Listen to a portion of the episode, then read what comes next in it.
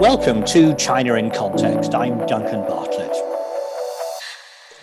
The legal system in Hong Kong has become a political battleground. Many campaigners and protesters have been arrested, charged, and sentenced to a term in jail. As they appear in court, some of them have seized the opportunity to criticise the liaison office, which represents the Chinese government in the city, crying out slogans in court such as freedom will blossom or democracy will triumph and return. Despite censorship in the Chinese media, the international press has picked up on events, and this has had major implications for the way the rest of the world sees China. For example, the former British Foreign Secretary Dominic Raab said that the national security law in Hong Kong is being used by Beijing to dismantle civil society and stifle political dissent. Well, joining us now to help us understand what's happening is Professor Steve Tsang, Director of the SOAS China Institute. Steve, welcome to China in Context. Can you start by explaining why the national security law is being applied in this way? Are people just being arrested at random, or is there some sort of system at work here? Well, the national security law for Hong Kong was introduced by the Chinese government in response to the massive protest movement that happened in Hong Kong in 2019. It was meant to send a very clear and powerful signals to people in Hong Kong that they must stop their protest or face the consequences. So there is a very strong inherent intention that it will have the effect of deterrence. Now, whether the system in place is arbitrary or not, I think is a different issue. We should not see that as binary between being arbitrary and systematic. It is not an oxymoron to describe something which is systematic with arbitrariness or even systematic arbitrary approach because the authorities are using it, applying the law in, in their own ways quite systematically. But at the receiving end of the application of the law, many will see that as being arbitrary. You mentioned that this was in response to protests that took place in Hong Kong. Those largely finished in 2019, and there weren't big protests during the uh, COVID lockdown. So, why now, in the middle of 2021, are these cases going to court? Well, the law was only introduced to Hong Kong in the summer of 2020 and an entire system, including a parallel court system and a special unit in the police force, would have to be set up before they could actually systematically apply the law. So there is a natural time lag in terms of um, the system being put in place, the investigations being conducted, thousands of hours of videotapes being watched, and such like before they can actually uh, effectively implement the law in a systematic and major way. I think that probably explains the timing of it, whether there is something very spe- special and specific about 2021. I wonder if the Chinese liaison office is concerned about the negative publicity this is generating in relation to Hong Kong, at least in a lot of the international press, because in a way it just highlights the level of dissent, doesn't it? Well, the Chinese uh, Central Liaison Office is in a position similar to Chinese embassies in many different parts of the world. They are acting out first and foremost for the audience of one in Beijing who lives in Zhongnanhai, and his name is Xi Jinping. How the rest of the world see their actions is less important than whether what they do and what they say will meet the approval of the supreme leader of China. And since it is clear to them that a uh, robust position must be taken in Hong Kong against any kind of dissent which could be seen as potentially challenging the authority of the Communist Party of China, they must do so. What the rest of the world would like to think is a different matter, It's something that they can contest, and they do contest very, very vigorously in simply den- uh, denouncing any criticism of Chinese policy in Hong Kong as unjustifiable and indefensible and outrageously based. There's also a war of words here, I think. The international press say the protesters are pro democracy campaigners. The Chinese media say that they're independence campaigners. Um, they're also being presented as foreign agents. If you were asking students at SOAS to write an essay on this topic, what sort of terms would you want them to use in their essay to describe these dissenters?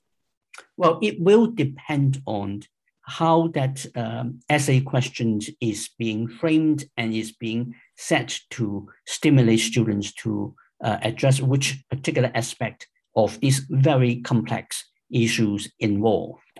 I can see all the range of words potentially being used. For example, I can see a, an essay question being set on the Chinese government claims that the democracy activists in Hong Kong are independence advocates. Discuss. Um, it is entirely reasonable that students should be exposed and indeed encouraged to look at the situation on the ground and draw up their own mind into what the nature of the protest movements in Hong Kong really is about. You've touched on this just now, and that's the international political element here. You said that the uh, liaison office in Hong Kong is primarily interested in how Beijing sees the situation. But we can't escape the fact that everybody else is watching. So there's been an angry reaction from the British Foreign Office. Uh, and in response, the Chinese Ministry of Foreign Affairs says this is an example of interference in Hong Kong and China's internal affairs. I wonder if this is going to strengthen the argument that the dissenters, uh, let's call them that for now, these dissenters, these protesters are indeed foreign agents, because otherwise, why would they be receiving all this vocal international political support? Well, that is one way of looking at it.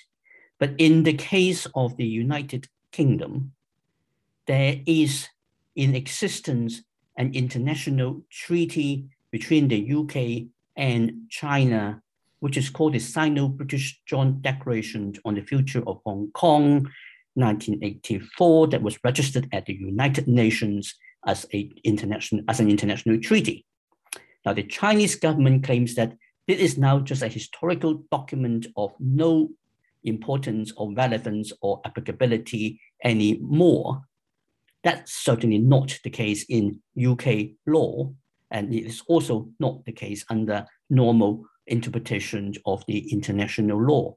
So the UK has a treaty obligation to speak up on the situation in Hong Kong. Well, the Chinese government does not accept that, reject that, and put forth its own narrative. But the Chinese government under the Communist Party has always worked on the basis that it has a monopoly of the truth and of the narrative. And it is now just expanding that from a domestic context to an international context. Well, for the second part of this podcast, I'd like to uh, shift the emphasis a little bit away from the uh, events in Hong Kong from a political perspective and look at them more as to how they're affecting the lives of citizens there. I'd like to share with you parts of an interview conducted recently with a young person in Hong Kong. Um, this is in relation to social media. The question was asked about how they feel now about sharing ideas online on social media. And the young person replied, Well, sharing ideas online on social media is not as easy as before because I don't know where the red lines are. And if I said something which is regarded as wrong, by the police, I might get into trouble. the person said, I hate self censorship, so I no longer share my opinions online. Have you got any thoughts on that? Regrettably, I think the concern articulated by this young person is shared by many in Hong Kong, and many are acting in the way that he or she is doing. Whether they are now the majority or not, I do not know. I am not aware of any surveys that has been conducted in order to assess what actual percentage of people in Hong Kong are exercising some element of self-censorship in some form of their articulation of views on social media and other platforms. And just staying with that interview, there was also an exchange about the higher education sector in Hong Kong, which I, I just wanted to share with you. The question was asked Are teachers and lecturers changing the content of their courses? And the young person replied, Definitely they are. They're avoiding material relating to political issues since they're afraid that some people may misinterpret their words and report them to the National Security Department of the Hong Kong Police Force. And the interview went on So, does that mean that students are adopting a different approach to study? The reply came back Students are avoiding political related topics. Also, Hong Kong universities tend to be biased towards China in terms of teaching and management. So, for example, some universities have professors from China serving as principals or vice presidents, and they now plan to set up branches in Shenzhen or Beijing. And the national security education is on the curriculum. So, and this is, I'm quoting from the interview, the bias towards China is getting worse. What are your thoughts on that? I think what the interview shows is the new reality in Hong Kong. Um, what I again we have to be careful is that because of the nature of the subject, the sensitivity of it, no survey has been done, and perhaps no survey can be done to have a completely accurate representation of how many people are doing what. So my responses will be based on uh, anecdotal evidence rather than survey data. The reality is that we are seeing a range of responses in Hong Kong's education establishment. Uh, some professors and lecturers are clearly avoiding some subjects you can call that self-censorship if you like. Um, others are trying very hard to continue to keep to their existing or long-standing curriculum and contents of teaching. Not everybody are doing the same thing. And likewise, student responses also span the whole spectrum of possible responses. There are some Hong Kong students who are still prepares to take risk and ask questions and that can potentially put them in difficulties. Others are playing safe.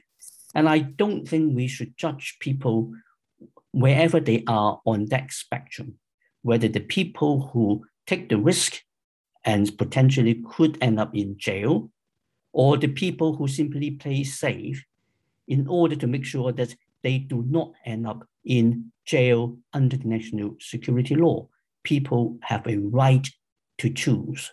They are now in a very difficult situation in Hong Kong where there is no good choices. Finally, Steve, can you sum up for us how you would guide students and other members of your academic team to approach this topic? What are the principles to follow when we're looking at this aspect of Chinese politics? Well, I have the advantage of teaching at SOAS, University of London in the United Kingdom.